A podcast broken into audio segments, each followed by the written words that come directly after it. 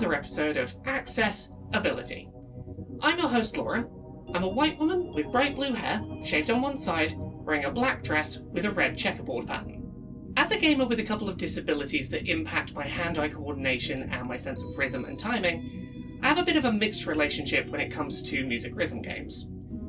I love the idea of the genre. I'm someone that loves listening to music, and I really like the idea of having interaction, having something that engages me with the music I'm listening to and helps me to feel more immersed in it. The problem is, my hands don't always do exactly what I tell them to, exactly when I tell them to, and that makes it difficult sometimes for me to do the kinds of things that music rhythm games require of me. I really enjoy them as a genre, but I struggle to play them effectively. This is why, a couple of weeks ago, I was really excited to find out that a music rhythm game that I'd had my eye on called Melatonin had a bunch of really promising sounding accessibility options in its settings menu. I played a demo for Melatonin back in the summer of 2022, and honestly, at the time I wished I liked it more than I did. I loved a lot of its aesthetic choices and its musical choices, but the precision required in timings was a little too strict for me, and the ways that it kept changing up the game's rhythm was really difficult for me to adjust to. I was pleasantly surprised when I played the full game this week and found that the accessibility settings on offer made a really big difference. It took this from being a game that I found frustrating and that I wanted to like more, to being one that I genuinely enjoyed and felt a lot less frustrated by. These new accessibility changes really made this a game that I can much more easily recommend.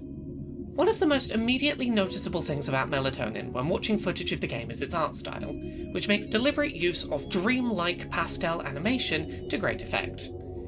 The game takes place in a world of hazy dreams, in the mind of someone crashed out on their sofa, and has an almost elite beat agent style of humour to its scenarios, which all focus on exaggerated caricatures of real world interactions.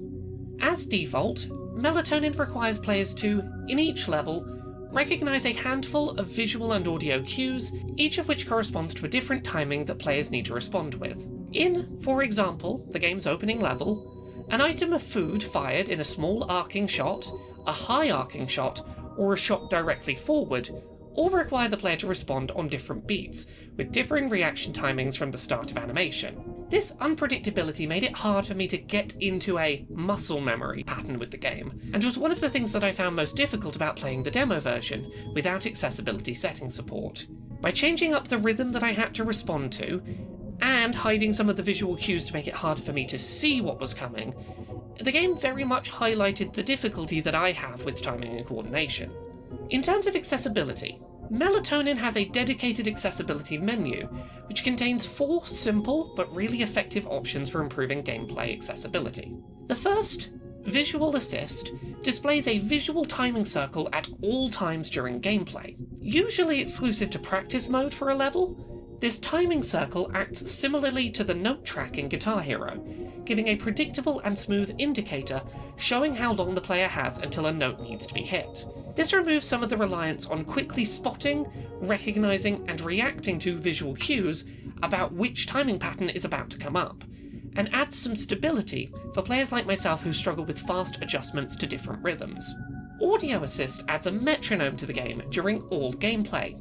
Again, a previously practice mode only feature, helping to keep mental track of the core rhythmic structure of a given level. Wiggle Room increases the window of time that a player has to get a perfect score on a note, allowing, as the name suggests, a little extra wiggle room for disabled players to register as having nailed their timing. This is really useful for players like myself, whose brain and hands are sometimes a little bit out of sync, with not much that I can do to improve that.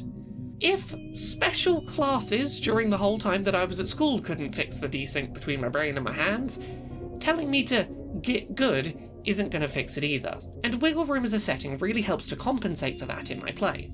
Lastly, easy scoring makes gameplay progression easier, but in a different way to wiggle room. Easy scoring doesn't make it any easier to get a perfect score on a note, but it does cause the game to penalise you less for an early or late hit. This may be useful for players who want to be told if they're early or late on a note to help them improve their timing, but also don't want their difficulty getting perfect notes to prevent them from progressing through the game, where decent scores across levels are required for progression. Outside of the accessibility settings menu, Melatonin also allows players to change the balance of game audio, including sliders for music, sound effects, and metronome volume, allowing for custom sound mixing to make gameplay critical information easier to hear amongst other noises. For players who want more of a challenge, rather than wanting increased gameplay accessibility, while the game does have an optional hard mode for each level, it also features, buried in the settings menu, an option for levels to automatically reset if anything but a perfect note is hit. Players who struggle with camera shake effects can turn those off, and controller vibration can be disabled. Uh, There is a warning at the start of the game that flashing lights may cause issues for photosensitive players, uh, but there is unfortunately no option to reduce those visual effects. While Melatonin is far from the first ever music rhythm game to have settings designed to make the game easier to play for certain players, what I think sets Melatonin apart is the fact that its accessibility settings menu is not only really well explained and very well thought through, but also really welcoming to players. I think a big part of why I wanted to talk about Melatonin this week on Access-Ability is the fact that I played this game back in the summer of 2022 and I really didn't gel well with it. Adding in accessibility settings in the full release has really turned around my opinion on the game, and I think that's important to note. I have a really good benchmark here for my feelings on this game when I don't have the option to use accessibility settings, and now that they're here, and my opinion on this game is night and day improved because I can have a more accessible experience playing it. Accessibility settings are really important.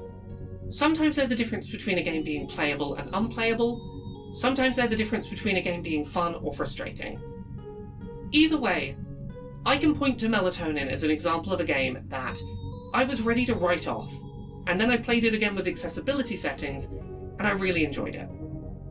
That kind of huge shift in how I feel about a video game, that is really important, and that's the kind of difference that having accessibility settings in your game can make. Thank you so much to this month's Patreon backers who help make this show possible. You can support the show and everything I do at patreon.com forward slash Laura K. Buzz.